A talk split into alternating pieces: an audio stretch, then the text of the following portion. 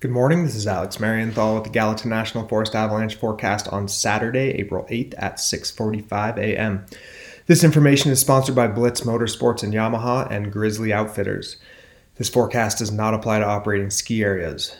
This morning there is no new snow, temperatures are high teens to low 30s Fahrenheit, and wind is south to southwest at 15 miles per hour with gusts of 30 to 55 miles per hour.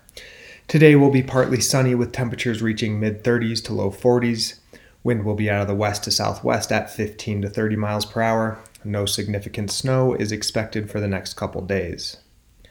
Throughout the forecast area, warmer spring weather brings a diverse list of avalanche concerns this weekend. Wind slabs and persistent weak layers remain reactive, and wet loose avalanches are possible. A person could trigger large to very large avalanches that break below the snow that fell last weekend or several feet deep on weak layers that were buried in January.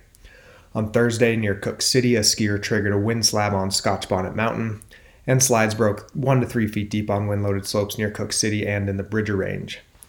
Assess for wind loading and dig down to investigate the top couple feet of the snowpack for instability before riding steep slopes.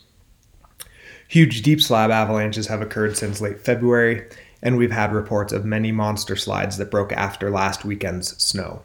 Yesterday, skiers reported recent deep slabs in the northern Madison Range and southern Gallatin Range. We also know of big avalanches that occurred last weekend near Lionhead, Cook City, and in the Bridger Range. These deep instabilities are difficult to test for, so your best bet is to avoid steep slopes entirely. If you accept the low likelihood, high consequence risk and venture into steeper terrain, Hedge your bets by choosing terrain with less wind loading and without the consequences of trees or cliffs.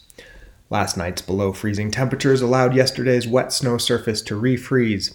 Wet snow avalanches will become more likely as the snow surface softens and loses strength later in the day, especially on sunny slopes. A few wet avalanches may release naturally around rocky outcrops on slopes that face the sun. Anticipate wet loose slides to occur when the upper few inches of the snowpack become soft and wet, and be alert for quickly changing conditions and plan to be off and out from underneath steep slopes when you notice the snow surface starting to melt. A wide range of avalanche concerns make human triggered avalanches possible, and today the avalanche danger is rated moderate. Our last daily forecast will be tomorrow. We will issue weather and snowpack updates every Monday and Friday through April Please share your avalanche, snowpack, or weather observations via our website. Email mtavalanche at gmail.com or call 406 587 6984. Thanks for checking in. Have a great day and stay safe.